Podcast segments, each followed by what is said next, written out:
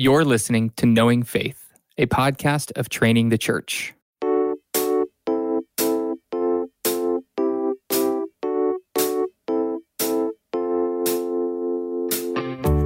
This is Kyle Worley, and I'm joined by my co-host Jen Wilkin and JT English. And today is a Q&A episode.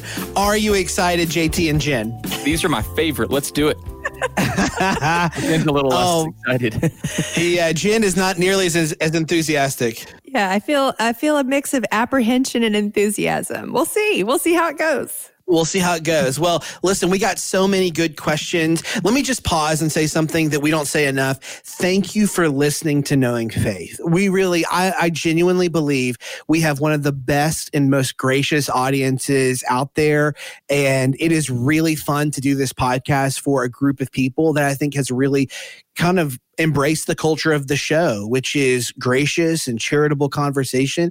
And we love that you want to interact with the show. And so we got so many good questions. We got questions from Instagram and from Patreon and from the Knowing Faith podcast Facebook page. And so if you submitted a question, thank you. We're not going to be able to get to every question that was submitted. There just were too many good questions. And so we've picked some of those questions. And I'm sure in future episodes, we will have an opportunity to circle back to some of the other questions. We keep a list of all those questions and kind of look at them occasionally. Uh, some of the questions we're delaying because we think that we will explore them uh, in the content for next season.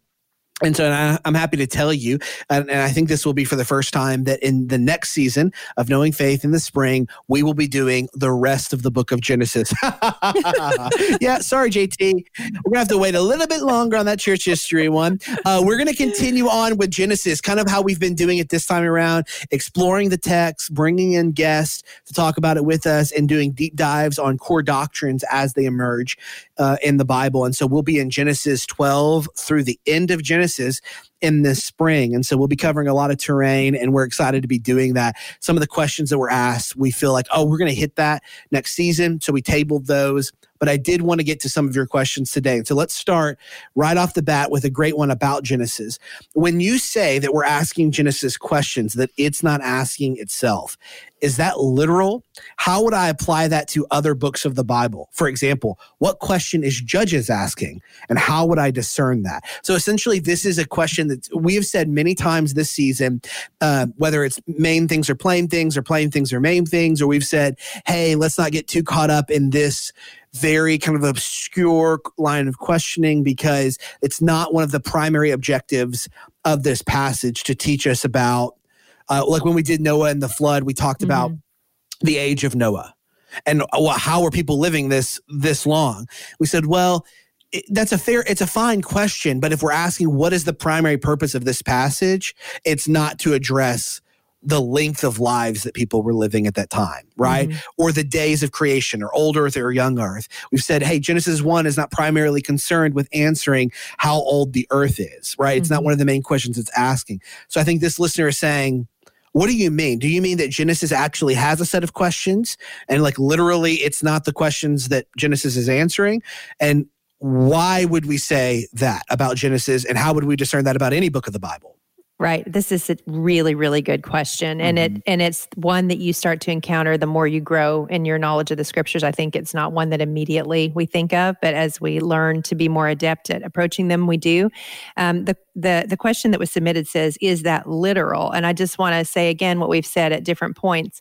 We're looking to read the scriptures literately um, in order. In, in other words, according to the way they were intended to be read.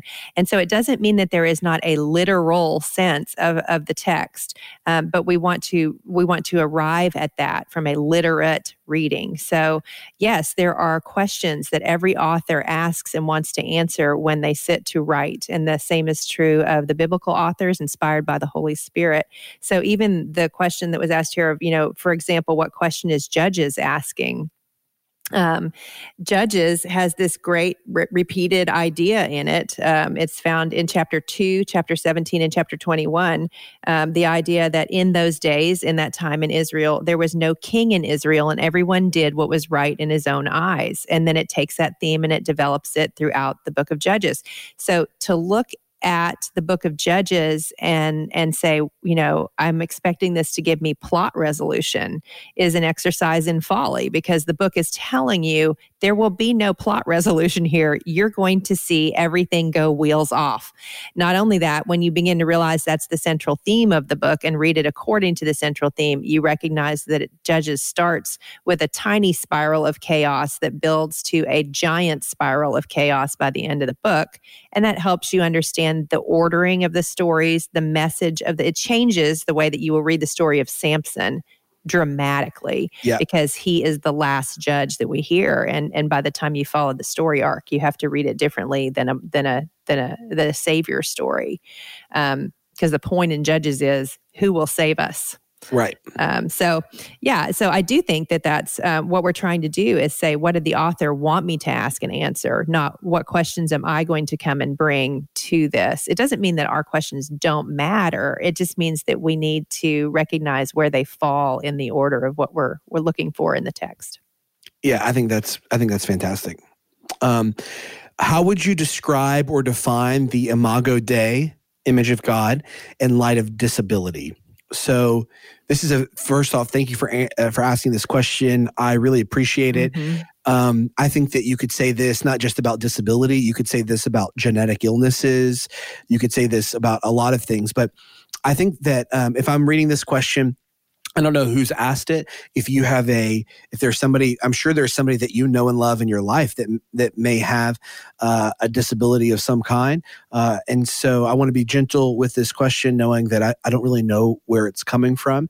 Um, but if I was going to just speak to somebody uh, about this, just pastorally, I think what I would begin by saying is that uh, God pronounces them image bearers and blessed before they do anything okay before adam and eve before humanity does anything. Uh, and so bearing the image of god isn't contingent on what we might do as image bearers. Uh, it is contingent on the fact that god has created all of us male female boy girl children adults in the image of god and that this image is bestowed upon humanity in a distinct way that has no corollary or correlation with any other creature. So humans are absolutely distinct in bearing the image of God. Now, um, JT, uh, I'm going to quote JT here. Uh, and I think it's a really good way of saying it. I don't know if JT was stealing it from somebody else, but I'm going to give him credit. But JT would often say about the image of God that the image of God means there's no such thing as conditional dignity, meaning humans don't get more dignity or more honor or more respect or more acclaim in the eyes of God because of anything they might do or not do. Uh, the dignity that is inherent to being a human is true for all humans, past, present, and future, regardless of cognitive or physical abilities. So that may be where I would start. JT, would you add anything to this? No, I wouldn't. I think that's a that's a wonderful answer, and I think you handled it, handle it really tenderly, which is really important. So I think that that's a good place for us to start. There will sometimes be, and we've we even spoke a little bit like this on the show with the cultural and mandate. We can say that there are some functional aspects to bearing the image of God. The image bearing has some tasks that represent that image, but it's important to understand that the, by that we mean be fruitful and multiply, cultivate and subdue. The cultural mandate is a living out of this image bearing. It's a uh, it's a public display of the image bearing in the world but that's what it is. It is a display of what is true to God's people by virtue of their status as creature. Um, and distinct status as creature, meaning that the public display of these things in what someone can do or is able to do is not what makes them an image bearer. They are able to do these things and are called to do these things because they are an image bearer. Mhm. Um, and so I think that's I think that's Jen. Would you add anything to that? I was just thinking about how this relates to um, the the pro life conversation, and I can't remember if we've talked about it here or not. All of our conversations are running together in my head right now, but that you know one of the main reasons that we advocate for unborn children is because image bearing is not based on usefulness. Like a, a, a- child in utero is not useful in the terms of like they've not perform the, the cultural mandate yet, but we affirm right. um, that that what God has created is good. And so I think that that's a you know that's obviously it's not a disability um, um, uh, story, but it's a similar um, it's a similar uh, uh, analogy that uh, that if if a person who's disabled is only viewed in terms of their usefulness, and we define usefulness in a particular way, then we miss what image bearing is all about. Oh, and Jen, you can also apply that to to end of life situations too. Yes. Yeah, absolutely. That, that we're, I mean, we we've entered a phase of kind of human thinking around what it means to be a human. That it is entirely tied to functionality, Yes. ability, production, consumption, and the Christian worldview stands at odds with that understanding of what it means to be a human. And that's that's why there, there is no condition, whether that is something that is biologically true of us or genetically true of us, Yep.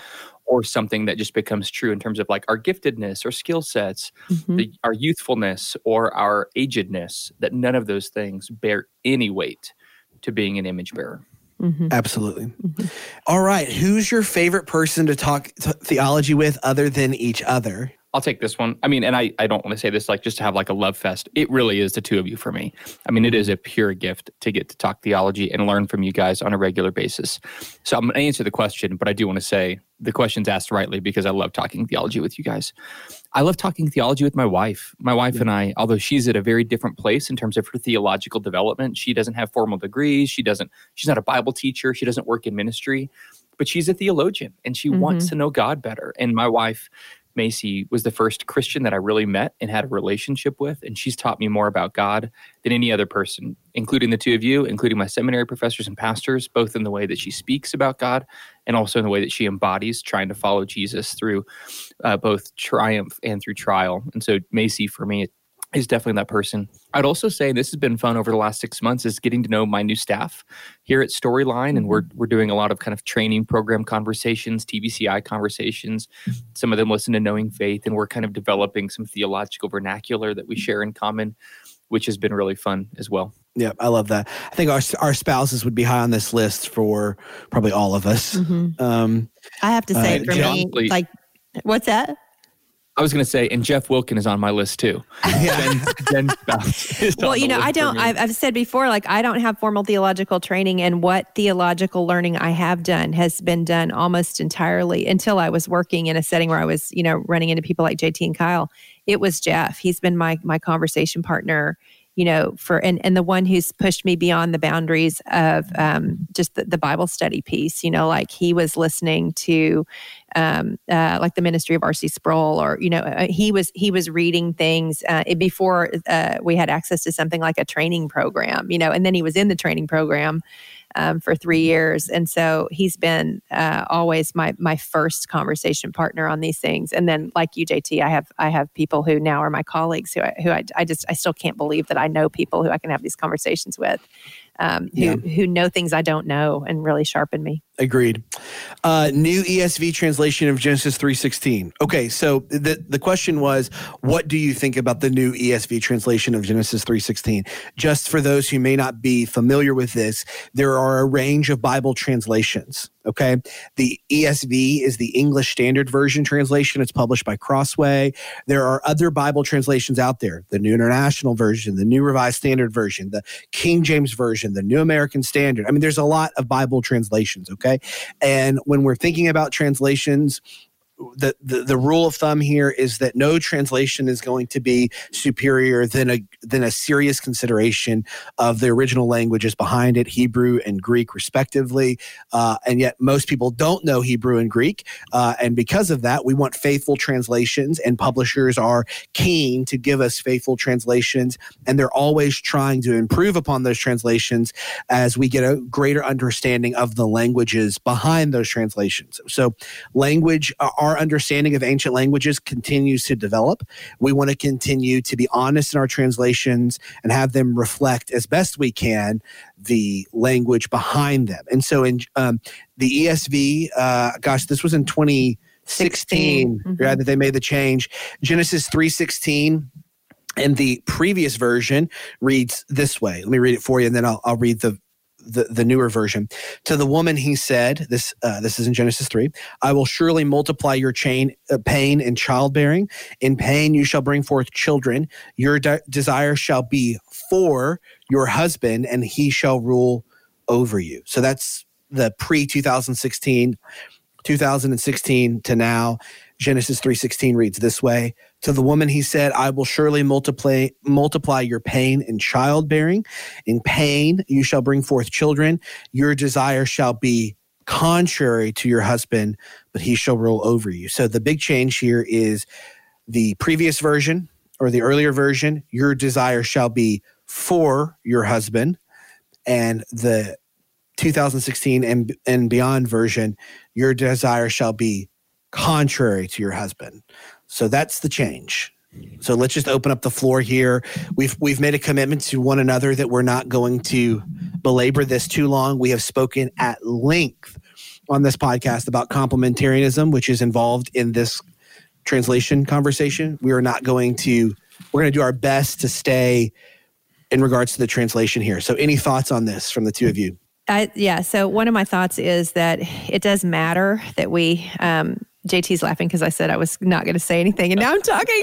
it does matter that we um, pay attention to changes like this. Um, and this is a this is a really good reason for us to be looking at multiple translations um, that we can you know that we that we feel good about as as um, as sound translation. So, you know, NIV, ESV, CSB, um, and New English Translation is another one that I'm kind of liking, um, where we're comparing. Anytime you hit something and you're like, man, I don't know how I feel about that, or that feels weird, or I'm not sure what it means, compare it in several different translations to see if it can expand your understanding, or if you see sort of a consensus between uh, interpreters on on how they would they would say something. Um, in the case of this verse, I do think there's a lot at stake uh, in the way that it's worded. Um, so if you have an ESV Bible that's later than 2016, this is the translation that you'll have in there. And so just paying attention to those things, knowing that it is, I would say it's important to have a translation that you use as your primary translation because that helps you with remembering. You know, if you're reading the same version over and over again, it helps it get under your skin. But be aware that um, no one translation holds sort of the corner of the market on the on the translation discussion, and it's good to compare. Absolutely. I think that's a great rule of thumb here. I think just as as a note, you know, uh, the translation committee behind the ESV has made this change uh, f- because they believe that it more accurately reflects what the preposition that's used here means. So even in the earlier versions, they say, you know, you'll see a little footnote that says that this uh, a word that's translated in the earlier versions as for could be translated against. Um, you see that they're they're going to look at Genesis four 8 mm-hmm. which is Cain and Abel. When you see, if I just read this for you, Cain spoke to Abel his brother, and when they were in the field, Cain rose up against his brother and killed him. That against word there is the is is the same word that's used in Genesis 3 that being said, if you go to Song of Songs 710, you're going to hear this. Uh, let me pull it up. I had it up here. I am my beloved's, and his desire is for me. So in Song of Songs, the uh, the way that it's translated is not against; it's translated from a place of desire of for, right? Uh, but in Genesis four eight, it is rightly translated as Cain is is is against he's doing something that's negative to abel. So um, there is kind of some interpretive wiggle room here in terms of uh, how this word gets translated. I think because of that we should be careful that we don't draw uh, too firm a line uh, in the translation of Genesis three sixteen, and I think that reading other inter- uh, reading uh, reading other translations is helpful to leaven what might be some concrete conclusions you would derive from Genesis three sixteen that are probably more wet cement than this translation would have you believe. Is that fair? Yeah, I think so. I think one of the lessons that we can take away here, even just kind of watching this unfold back in 2016, when we were all working together and talking regularly about mm-hmm. this, mm-hmm is is um, I'm going to introduce maybe a big category here, but I think it's important. Uh, it's kind of the the idea of subject subjectivistic epistemology. By that, what I mean is we all have a certain standpoint or a lens or a way through which we see the world, including the Bible. And that is going to predispose us to either see things or not see things. Uh, it can make us good readers of the Bible, but can also harm our reading of the Bible. So I can't read the Bible except it, except by anybody as a 35 year old white male who lives in Denver, Colorado.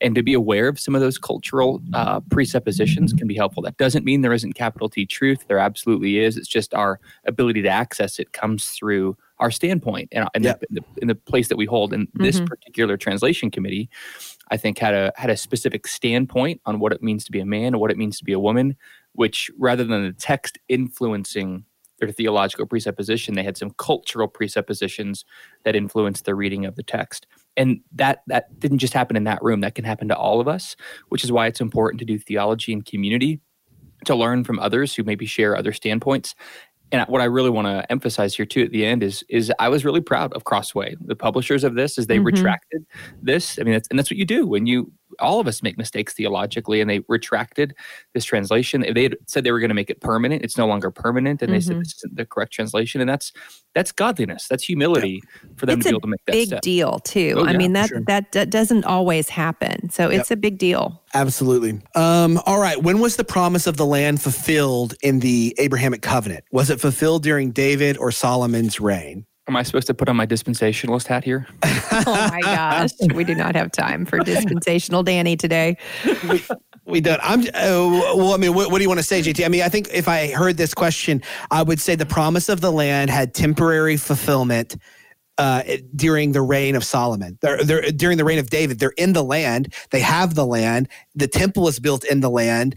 Now, that doesn't stay that way for a long time. We get a momentary fulfillment, but the forever fulfillment of this is still to come. That's is that how you would say it? Uh, well, dispensationalists would say it that way. Welcome to being a dispensationalist, Kyle.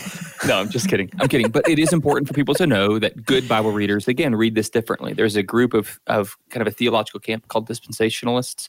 This is things like Dallas Seminary, Chuck Swindoll, if you're if David Jeremiah, Uh, that would believe this is still a future fulfillment and that it's specifically going to be given to God's ethnic people, Israel. This is one of the reasons that you even have political movements today arguing for the United States Embassy to be in Jerusalem and for Israel to be a sovereign state in the land promised to Abraham, Isaac, and Jacob.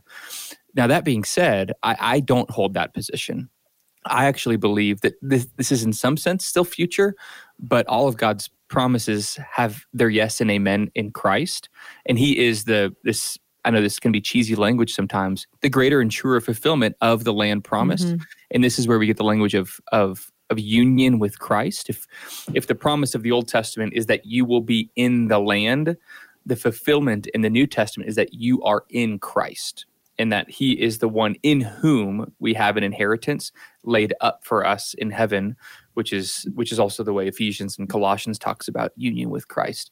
So can I get an amen from my union with Christ scholar? Amen. There it is. Anything to add to that, Jen? Nope. Uh, if God is the one who gives faith and he wishes that none should perish, why doesn't he give the gift of faith to everyone? Mm. This is a hard question. Mm. This is a hard question. Um, well, uh, so this is because God, in his unconditional favor, and electing love has chosen before the foundation of the world those to whom will belong to him and uh, and has passed over in one reading or has judged against those who will not depending on where you fall on that spectrum. Um, god does desire that none should perish um, and none who belong to god in christ will perish. Can we can we deal with that particular verse because sure. I think that's an important one for us to have the context for. That's Second Peter 3 9. Mm-hmm. And it says, The Lord is not slow to fulfill his promise, as some count slowness, but is patient toward you, not wishing that any should perish, but that all should reach repentance. So it's important for us to ask contextually what's going on there. When it says that the Lord is not slow in fulfilling his promise, what's being referenced is a, a, false teaching that's circulating at the time that Peter is writing this epistle that because Christ has not returned yet, he is never returning. And mm-hmm. so there is an assurance here from Peter to his audience, who are, is a believing audience. What does he say? He says, um, he says, not wishing that any should perish. He says, uh, is patient toward you. He does not say is patient toward all. So he's addressing the church and he says, the Lord is patient toward you, even as you are being patient, awaiting his return. And that the longer the Lord tarries, the more opportunity there is for repentance among the people of God. So that's just where that verse falls contextually. But mm-hmm. there is this bigger question of why doesn't God save everyone, which yep. Kyle was addressing. Yeah, absolutely. And I think that's important context, Jen.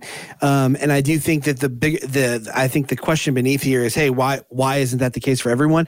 And the answer is we don't know. Outside of God's sovereign electing love and grace, um, we do know that the reason for hardened hearts and the reason the reason for the judgment of sin is human rebellion. Mm-hmm. That when Adam sinned, we all sinned in Adam, and that uh, before. Uh, uh, God has chosen us before the foundation of the world, but in Adam, we all rejected God.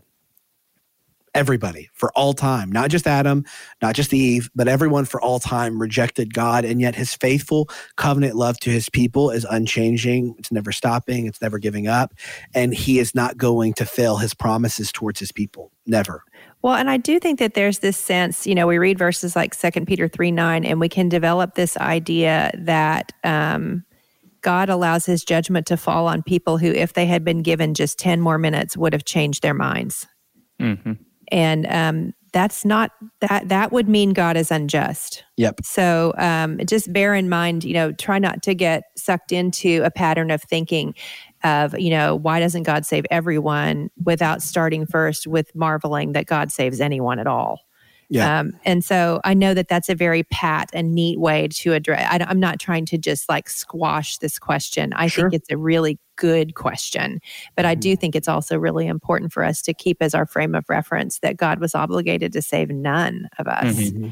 Yeah. Um, and yet he does and that those who who will not enter into salvation would not have repented had they been given more time absolutely, absolutely. one of the ways tom schreiner handles this text is he talks about uh, and this language can get a little strange sometimes, but I, I, do think it's right. God's desired will and God's decreed will, and kind of yeah. a two, two will philosophical sense.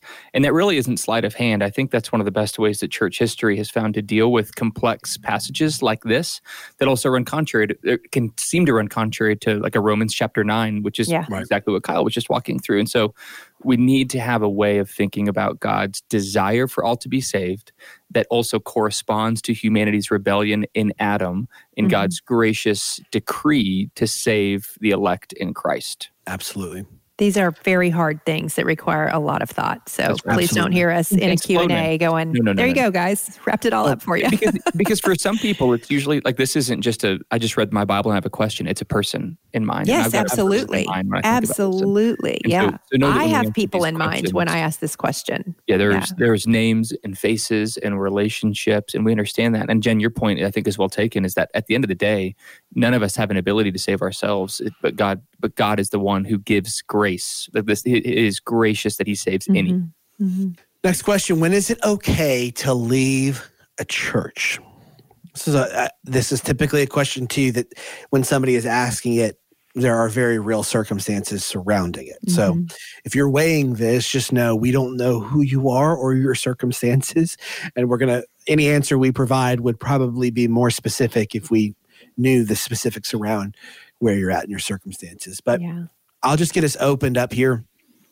When is it okay to leave a church? Well, when the church abandons the gospel, that would be a high level thing. Now, what is abandoning the gospel? Because right now it feels like if, if somebody has a difference of opinion on you on anything uh, in the church, they have abandoned the gospel. That is not the that's not true.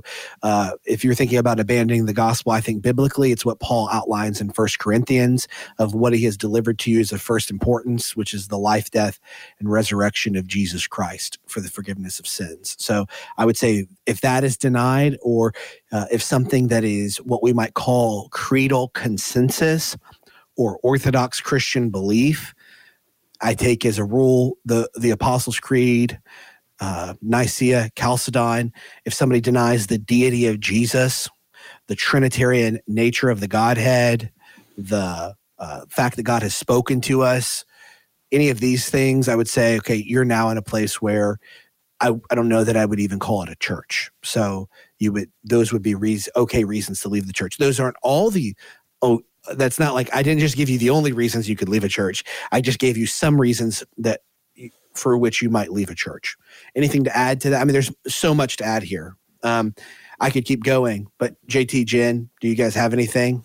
I don't think so. I mean, uh, this is probably over. Like, uh, um, maybe I use hyperbole too much, but like, you should think about leaving the church the way you think about leaving a family. Yeah, uh, that's good. Again, that's not a perfect analogy. Again, family dynamics are different than church dynamics. But if the church is the family of God and not just a nonprofit that you happen to hop in and out of depending on what they're offering you, I mean, think about it. Are you willing to leave your brothers and sister over over something that is this insignificant or perhaps this significant? Right? Like there's there's times to remove yourself from very very unhealthy or abusive family dynamics certainly which i would say then therefore you should also leave a church in those kinds of situations but if what you're talking about here is primarily preferential driven mm-hmm. or keeping yourself at the center of the conversation what am i getting out of this family not what am i contributing to this family And i think it's probably time to hang in there and mm-hmm. and, and you've you've you've bound yourself to god's people not just in a universal sense but in a local sense and god has ordained that you be a part of that church I uh, actually wrote something back when TVC had a blog. Remember that, guys? Didn't oh, you yeah. edit that? Um, I don't think when I wrote this I did, but yes. Clickbait Worley. Thanks. Thanks for bringing it up. Clickbait Worley. I wrote a piece called Unity and Diversity. If you want to um, look that up um, and read more about this, where where I kind of break down the difference between essentials, convictions, and preferences in light of this very question. So mm. that might be helpful. Yeah, and all of this conversation that we've had through different episodes about theological triage and being able to determine what's a first order issue or a second or third order issue all plays into this. But that is not to downplay what JT was pointing out the significance of the the personal you know, like I've been in tough church situations before where you really, even if you were in total agreement theologically or philosophically, you still have to do the heart work of, am I growing more bitter or more loving in this in this setting, um, and just assessing your own spirit, your own spiritual health around around that. So it, it it is not always it is not cut and dried because it's as unique as any individual in any particular church, but there are some some helpful ways to think about it. I think. All right. Uh, what are some practical tips for starting a theological program for women at your church? Uh, I mean, do it. But yeah, go for it. Uh, yeah, go for it. You won't meet any opposition. No, you probably wouldn't meet any. But I mean, I think if at all possible, you know, do a do something that's men and women, if at all possible. But if that's something that's not possible in your setting, then um, start the conversation with um, the powers that be uh, uh to see if there's receptiveness to it. And um, you know, if it's something that your church doesn't want to get behind, but you feel strongly about it, um, and you know that the it's something that the Lord is calling you to to do, then you can respectfully uh, have a dialogue with your church about, hey, I get that this doesn't fall under the scope of what we're wanting to do, but I would really like to do this for friends and neighbors in my home, and and go do the work that the Lord has called you to do. Mm-hmm. So uh, I do think we've said over and over again, this is a this is a wonderful thing to happen inside the church. But it but we've also seen you know people take what we've been doing inside the church and replicate it in living rooms. Absolutely. Uh, and so so you know you you can do that. And I'd say that the in terms of practically starting it, you're going to need people to help you. You're going to need a team around you, and you're going to need a good plan that doesn't reinvent the wheel. So you want to look at what others are doing uh, successfully at a lay level, and and model what you want to build off of that. Um, if you're wondering what you would teach in something like that, then you're not ready to start it yet. You need to do some homework into looking into what others have already built. Mm-hmm. Yeah, I would say shameless plug. Pick up a copy of Deep Discipleship read that would be a great place to mm-hmm. jump in and take a look at. I mean, honestly, the book is incredibly practical. You can deploy what's in the book, and it would have a lot of insight here. Come spend time with us, yep. and if you're in a church leadership, if you're in a church leadership position, come spend time with us in the training the church cohort. That's why we built that thing. You can find more information at trainingthechurch.com. It's why it exists is to help answer questions like this. Really on the ground, I would say if you're i'm answering this not for a bible study because if you're think if you don't have a bible study in place build the bible study 1st mm-hmm. like if there's no place for men and women to be inductively studying the word of god build that before you build a theological program. But let's imagine you have that laid out and you want to do something that is more not a Bible study, but is something along the theological program. There's a lot that you could do. We hear routinely about listeners of Knowing Faith who get with other listeners of Knowing Faith in the life of their church. They listen to an episode and then they meet together to talk about it. They find an article online, they talk about the article, then they listen to the episode. That would be something simple. You could find one of the catechisms. The Westminster Shorter Catechism works very effectively in this regard. Take the Westminster Shorter Catechism and address the questions and answers that way. That'll give you a really clear scope and sequence mm-hmm. to what you're talking about. You could do a book study and find books about key doctrines and go through them that way. Um, I think all of those are good, basic, simple ways to start doing this. Amen to all of that. Final thing strategy matters a, a lot here, and planning mm-hmm. matters a lot. The only thing that matters more is culture, is be be this before you plan to go do it whether that's yep. as jen said that's just good. in your living room with others just having conversations reading theologically taking the bible seriously so we can talk plan and strategy all day long but until you have a, a theologically charitable charitable culture it's going to be tough do you ever get stuck wondering how to study a Bible passage? The Courage for Life study Bibles for women and the Courage for Life study Bibles for men have over 1,400 Bible studies. That's a Bible study on every page of Bible text. Access to the Filament Bible app lets you dive even deeper. If you download the app and you scan the page number, you can open up a world of resources, including over 25,000 additional study notes, hundreds of videos, and a full audio Bible. Start discovering at courageforlifebible.com. That's courageforlifebible.com for incredible study notes and an incredible study Bible.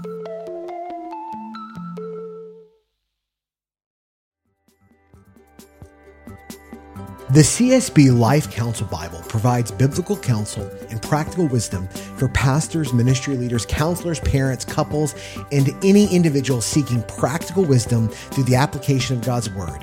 It includes more than 150 full length articles on a wide range of topics and tough issues from respected Christian counselors and scholars. Visit CSBLifeCounselBible.com to get your copy today. Visit CSBLifeCounselBible.com to get your copy today.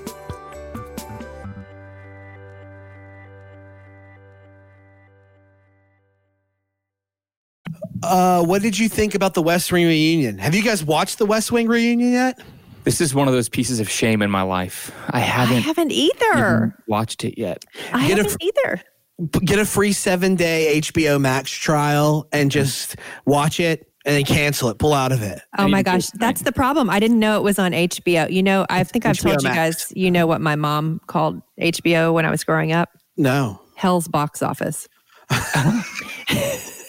Sure, so right. I'm not sure I can even get a seven day uh, subscription to Hell's box office. But well, uh, I'll just, I'll just, I'm going to reserve my thoughts on this until we can all talk about it together. Um, How about this? I, uh, pro- I promise by I promise by the next time we record, I will have watched this. Good. Okay, um, let's just we'll make a pact. We're in. That's what I want to hear. Yeah.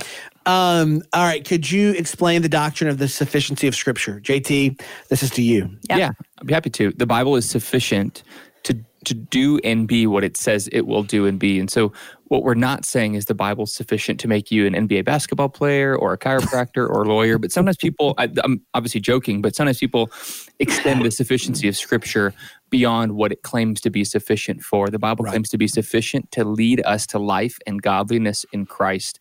It doesn't claim to be sufficient in in every kind of help that the hum, a human might need, whether that's medical help or therapeutic help or psychological help, though it can be helpful but it is sufficient to sanctify us through the power of the Holy Spirit, to offer us the gospel in Christ, and to lead us into everlasting life with Him.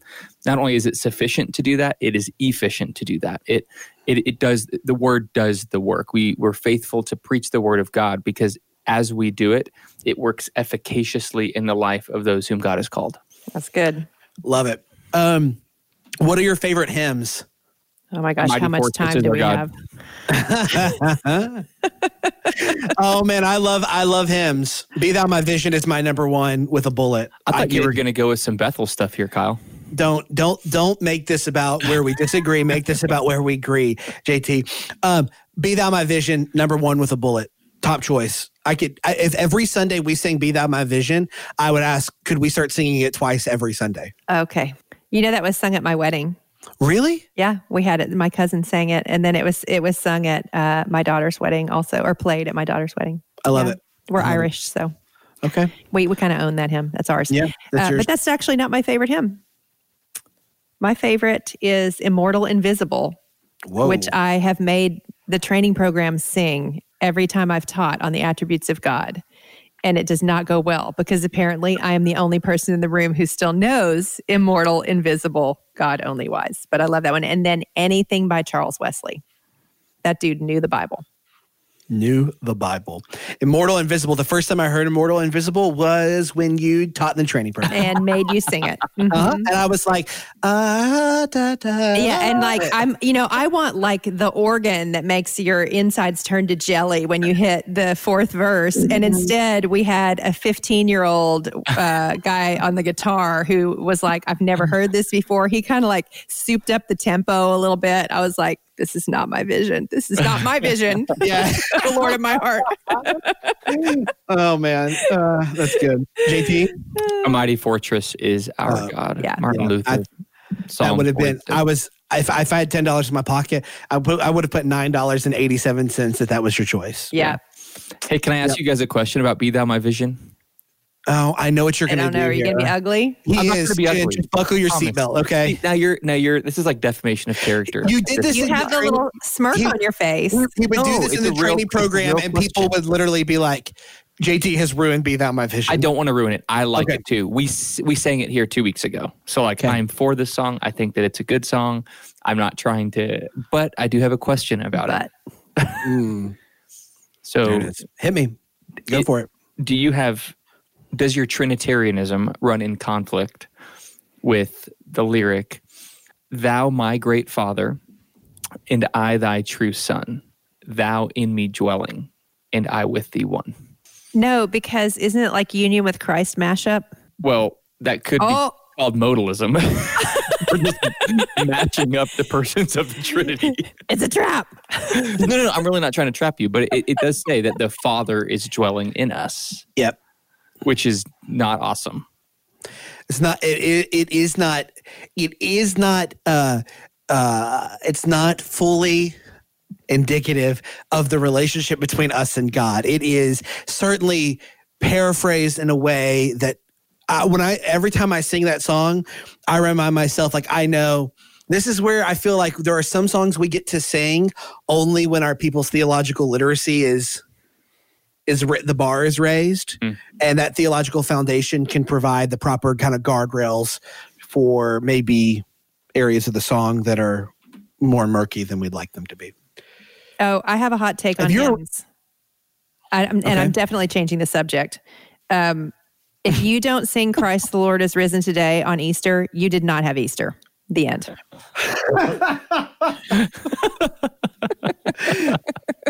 Fair enough.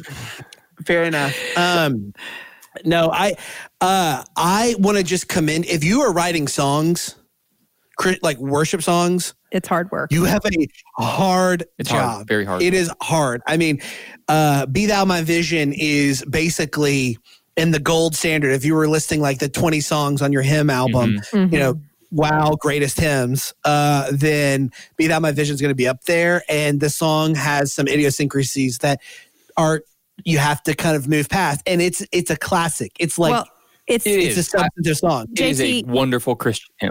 JT, it was written in the sixth or the eighth century in Scottish Gaelic. So if you would like to take a crack at a better translation of the Scottish Gaelic, knock yourself out. I'm good. I'm, I'm just going to stick with with my boy Martin Luther. I got that Um, on I don't even Wikipedia. picture him. I was like, wow, you got that off the top Yeah. of the dome. No, that I is was like, impressive. "Mm-mm, I thought- JT uh, wants I to thought fight. I'm going to Audrey Todd wrote it. Wikipedia this. I'm not trying think- to fight. I like it. I want to sing. Here's this. Uh, we sang a song at our wedding. We sang, um, "Oh God, how deep the Father's love for us." Hey, Mhm. We did too. Yep. It's a great song. I still listen to it and love it, but it has some. There's some stuff. Okay, we don't have time. We got more questions. Yeah, and this next one is a doozy. Uh, do you think God made another world before this one? Just a simple softball question. I- I don't know how we would know the answer to that question, but my my gut is no. Yeah, that's my gut too. Could I kind of could I could I throw something in here that's just weird? Is that okay? Sure. I'm not saying God. I do not believe God made another world before this one. But I just want to be. I want to be very, very clear. Kyle Worley does not believe God made another world before this one. But however, however, um, there is sometimes we'll talk about a multiple worlds hypothesis which is getting into questions of God's knowledge, where we posit the theoretical existence of multiple worlds in order to make sense of why this world is the way that it is. It's typically done around something like the problem of evil. So you, maybe you're asking this question because you're familiar with multiple worlds stuff. It's pretty common in some of the philosophic Christian philosophy and apologetic literature, which and is Dragon Slayer blogs. Don't even don't do that to me. You, you you know you know there are serious voices on this issue, um, but. Uh, but in brief, the idea is that God doesn't just have knowledge of everything that is and everything that isn't. He has knowledge of everything that could be. Mm-hmm. This is called middle knowledge. It's not just yeses and nos, it's all of the what ifs. And that, in a way, to talk around the problem of evil uh, and God's sovereignty in a world that has evil, this multiple worlds hypothesis is put forward that God saw every potential world that could exist that would maximize human freedom and limit the impact of evil in the world. And he chose to create or actualize the world that we're currently in because it was the best of all possible possible worlds. Now, if you want to hear more about that, I don't. Then don't go talk to JT because he's gonna he's gonna troll you. But it is a legitimate form of argumentation, and uh, but I do not think I want to be clear. Let me land the plane. I do not believe God made another world before this one. Okay, Kyle. Anything to add to that? Yes. Jen, you have a lot of thoughts on multiple worlds hypothesis. I want to so talk. Why don't about, you tell the audience? No, I want to talk about turtles. because no, don't. No, no, no. Ever since you told turtles all the way down, I have seen it everywhere. I'm having this terrible exactly. turtle hypervigilance moment where I came across it in a country and western song. First of all, and then I find out it's coming from Stephen Hawking, right? That is that where you read yep. it? Yep. So then it shows up well, in my well, fiction well, book yeah. I'm reading, and I'm like, "Get out of my head, Kyle Worley, with your turtles." Yeah, you guys acted like I was from a different planet. It was, well, it was you were from the planet from the world that God uh-huh. already created. It was it was more the way you rendered the story than the story itself. Fair enough. Fair enough. Fair Guys, enough. it's turtles. Get it? turtles. Turtles all the way down. The way down. Um, it has come up in a very big way in our text thread between the three of us as well. Oh, Let yeah. the listener understand mm-hmm. with some turtle mentions in the news this there past week. and some obese turtle mentions, yes. Yeah, obese turtles are out there in the news. Um, uh, what is this type? Part of our Patreon uh, account is like screenshots of our text thread. No, oh, God, no. I, I mean, we would increase the Patreon and lose our jobs in the process. Um, what is discipleship and how where does uh, discipleship happen what does it mean to make disciples now none of us have any thoughts on this certainly no published thoughts on how where and when and what a disciple is um, i am working on a book though right now that's uh, it's called deeper discipleship it's in, it's in response to a recent work uh, and uh, arguing for just something a little bit more substantive than what's currently been put forward. I no, was just Jay- going for accessibility, eighth grade reading level. Okay, so I do want to say though, this is it is it continue. It will always be a good question. It will be asked by every generation of believers, and um, and there is a very uh, textbook answer that you could give. Right, you could say a, a, you could give a holistic to to use the popular term, a holistic definition of discipleship that is a a whole person um, definition. And we should have that. Um, but I think that the second important question to ask is in my generation of the church, which part of this definition has perhaps become atrophied. And that is why you hear on our broadcast and in our settings us emphasizing a particular aspect of holistic discipleship that we think matters for the church today. We think it matters for the church of all times, but we see in particular during our lifetimes um, that the idea of recapturing the idea of the life of the mind um, as as a as a key element of holistic discipleship is is is top of mind for the three of us. Would you say that's fair, guys? Oh yeah, for sure. Yep, absolutely, and not as if the person is divided. Right. It's just that they're. It's just that the church has been emphatic about um, like if we just say a disciple is someone who loves the Lord their God with all their heart, soul, mind, and strength, well, then the emotive aspects of that for the last 25 or 30 years, arguably since the turn of the 20th century, mm-hmm. uh, have been emphasized to the detriment of some of the other aspects there. We just want to be, and I think others too want to want to recover uh, a little bit more of the roundedness mm-hmm. of uh, the vision for discipleship. So uh, uh, how where does discipleship happen? JT, any thoughts?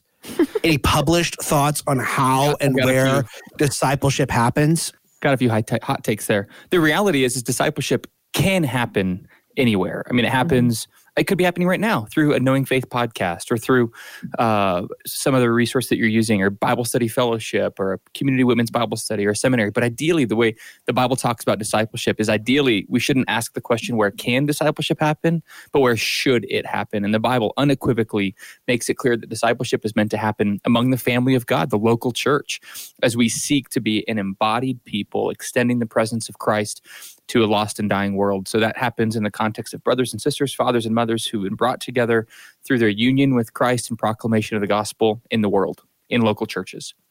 All three of us are firmly committed to the local church being the epicenter of discipleship in the life of the Christian, mm-hmm. normative, as a normative pattern.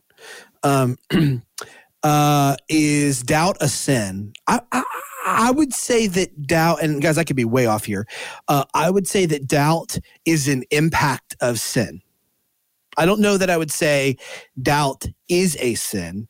I would say that doubt is an impact of sin because of sin's impact on us, not just that we have received uh, the responsibility of sin or the nature that is bent towards sin or the inheritance of guilt that accompanied Adam and Eve's sin. We've also just received the broken estate of sin, and doubt is a natural impact of sin, meaning that doubt is not always an expression of sin or a manifestation. It's not it's not always a sinful act. I think more than anything it's a demonstration of sin's impact on us is maybe how i would say it. Um, that does that that's not to say that doubt is good or that doubt is holy. It's just to say that not every aspect of brokenness we experience in our lives and in the life of the world is a fruit of our personal sin and I think that doubt would be included in the cumulative impact of sin on the world and on the human heart as well. Is that, am I crazy here? No, I actually think that's, I, I've not thought of it that way before. I'm, I'm fine with that uh, kind of distinction, but I do not, I think it's really important that we say doubt is not a sin. I actually think f- faith almost necess- like necessitates doubt. Because mm-hmm. we are not talking about complete assurance. Faith is the assurance of things not yet seen. Absolutely. The author of hebrews tells us but calvin has this to say about faith and doubts. He says faith is subject to various doubts doubts anxieties and distresses so that the minds of believers are seldom at rest or at least are not always tranquil. Still, whatever be the engines by which they are shaken, they either escape from the whirlpool of temptation or remain steadfast in their place. Faith finds security only in the gospel. So what Calvin is saying there is the life of faith is also a life of doubt. It's not it's not uncertainty. It's not uh, or certainty in the doubts, but he is saying that there is a sense if if we have not yet seen what we believe our eyes will one day see, doubt is a necessity that corresponds to faith, which mm-hmm. I think for for me and I imagine for a lot of our listeners gives it a lot of peace I mean, when mm-hmm. and again, this isn't just an intellectual exercise. We have some friends, some very dear friends, who are walking through a significant mm-hmm. tragedy right now, mm-hmm. and I mm-hmm. can't imagine walking through that kind of tragedy without having some kind of doubt. God, are mm-hmm. you who you say you are? Are you going to yeah. do what you said? you Are you good like I believed you were? I don't think those are wrong questions. As a matter of fact, when we do the training program lecture on wisdom literature, we talk about that kind of doubt that takes doubts to God is actually the supreme evidence of faith. Yes. That you could go to your father and say, Hey, wait a second. I thought you said, I thought we were going to help me here, right? And so mm-hmm. I think when we take our doubts into the presence of God, you could actually argue it's the supreme evidence of faith. I would I would even say that because we have not taught people to think of doubt in those terms, we find ourselves in the situation we do with people thinking that the purpose of Christianity is to remove all doubt. Um, and so so in other words um, even the way that i pray i pray asking god to give me answers so i won't have to live in doubt. You know so like uh, should i do x y or z? Lord remove my doubt about what the next move is by telling me what it is. And so we turn christianity into a doubt remediation process instead of um, doubt being the vehicle by which our faith grows and thrives over the long term because again it's this whole issue of delayed gratification um, that we that that part of being steadfast is persevering through doubt to the other side. And so when we say i don't want a faith that doubts we're saying i also i don't want steadfastness. I just want i just want to have you know the security of this right now. Um, but we acknowledge i think you know in conver- in practical conversations like in ministry settings i will say that there are two kinds of doubters right? There's a doubter who wants to disbelieve and there's a doubter who wants to believe. And those are two very mm-hmm. different conversations. Uh, the doubter who wants to yeah. disbelieve is is I guess you could say in the language that you were using, Kyle, is giving in to a temptation, uh, or is or is leaning toward the temptation of disbelief in a way that the doubter who is willing to believe is not. Um, so that would just be a, a, practical point I would point out. Did I say anything and, and crazy? Christian, no, I think that's really good. Okay. No, no, I think that's really good. The only thing that I might just add to this, and it's unique to our cultural moment, not unique to our cultural moment, but it's unique to the mediums in our cultural moment, is there is currently a glorifying of doubt and also too i would say a commodifying of christian doubt meaning that deconstruction and these kind of uh, faith deconstruction narratives mm-hmm. have become a way of leveraging platform for monetization and unfortunately that is happening uh, and it's happening at a prolific level and while I think that most of the time it's overblown in terms of what the actual data suggests. The data does not suggest that on a global level the Christian faith is right. being deconstructed at all. The data suggests that on a global level the Christian faith is growing like wildfire. But in the global West, we've commodified the doubt experience, and I think it's reprehensible and disgusting. Uh, can you so, give a Can you give a, a non incriminating example of how this conversation has played out on a platform, maybe? Yeah. So, gosh, I've got a lot of specific ones, but in a, in a way that's not accusatory, I would be, I would say something like this. I would say that uh, there is, um, in a spirit of authenticity, or uh, let's mm-hmm. say this. That's what I was. Within the guise, mm-hmm. within the guise of authenticity, let me tell you that uh, let me tell you all of the doubts I have and tell you that it's okay that you never work towards certainty yes. or confidence in Christ because it's a much uh, we're freer when we experience when we embrace an ocean of uncertainty and doubt yeah. than when we try to stand on the firm solid rock of God's mm-hmm. word. And I just think, and that sells well because it, what it does is it, it, it, it aligns with some of the impact of sin on our life and it justifies a resignation um, around uncertainty. I can, I'll never be able to have certainty mm-hmm. on these matters. And if you can mm-hmm. stay in that place where you never have certainty on matters of scripture and the call of Christ mm-hmm. on your life, then do you know what? You get to live however You're you want to That's and right. call it Christianity. Yeah. You're, you're a relativist and, and an individualist. Like, and that has been packaged and commodified in a way mm-hmm. that is uh, not good, to say the very least. Well, the irony is that the only thing they think they can be certain about is doubt. Yeah, it, it is a it is a laugh. animal that eats itself. Mm-hmm. For sure. Yeah. yep. It's true. Um, all right. What advice do you give to someone just starting out as a pastor? Pray. Pray. Listen and pray.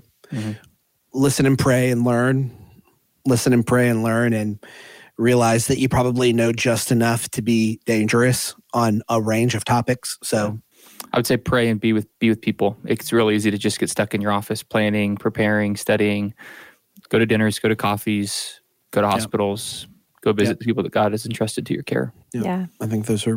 Those I are think the I big would ones. say, as a le- you know, as someone who's sitting in the pews, remember what it was like to be the person in the pews. Like, um, Mhm. Yep. don't don't don't grow too distant from your own experience of being not the pastor, um, so that you can, Mhm. you know, keep in view the needs of those sitting in the pews. agreed. Um. Okay. I'm this is the excited about this question. I know this last question is a great one to end on. It's a lot of fun. Um, all right, let's start with you, JT.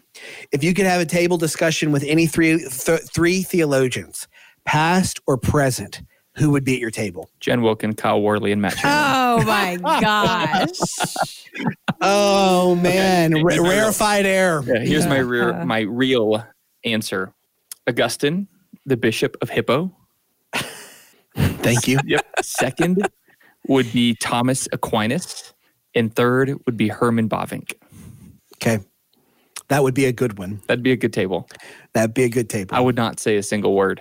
You'd ask some questions. Though, I'd wouldn't you? well, maybe. I'd probably just listen. I don't want what to. do you got, Jen? Jen, you got something? You need more time. Mine are a little lowbrow. I they're not they're they're too recent for JT, who went all the way back to Hippo. Um, but I would. pap- These are just these are just people who've helped me. So, and I'm not even. I don't even know that they would be like you know friendly people to hang out with, but they're thinking it's helped me. Uh, R.C. Sproul, everybody knows. I love him. Mhm. Uh, Arthur Pink, who sounds like he was super cranky in real life, but he's helped too. And then um, Stephen Charnock. I would like Okay. to talk to him about the attributes of God. That's a great. That's a great table. Mhm. It's a great table. Um, I would say I'd like to blend together tr- like the ancient or the historical and the contemporary. So I'd probably do something like John Calvin, Kevin Vanhoozer, and you know what? I'm just because I'm reading her right now, and I think it would be fun. And she's a Barth scholar, and she's contemporary. Katherine Sonderegger. She I is- would be a Yep. it's like she is lights out and she's blowing my mind right now. and so I feel like that would be a really because like you'd have the Barth component, you'd have Vanhoozer who is is in that reform space but knows contemporary theology, and then you'd have Calvin. That would be a fun table, I think, to be at. I like that I'm nobody set up a theological smackdown. Like you didn't pit people against What? each other at your table. Oh yeah. No, I'm looking for a fun dinner. I'm looking for a fun dinner with with three theologians. John Calvin and Jacob Arminius. Right. Yeah. That's what I'm saying. Yeah. Right. Right. Or Luther Luther and anybody, you know? Yeah. you put Luther at the table with anybody and it's about to go down. Uh-huh. Um, well, listen, we got more questions than we could have possibly addressed. We went an hour and there were a lot more questions that we just couldn't get to. We do have, I'll just tell you this. Let me just signal to you, wink, wink, nod, nod. There will be another Q&A episode that we'll release before the spring. So when it will release, I cannot tell you. No one knows Uh, the day or the hour.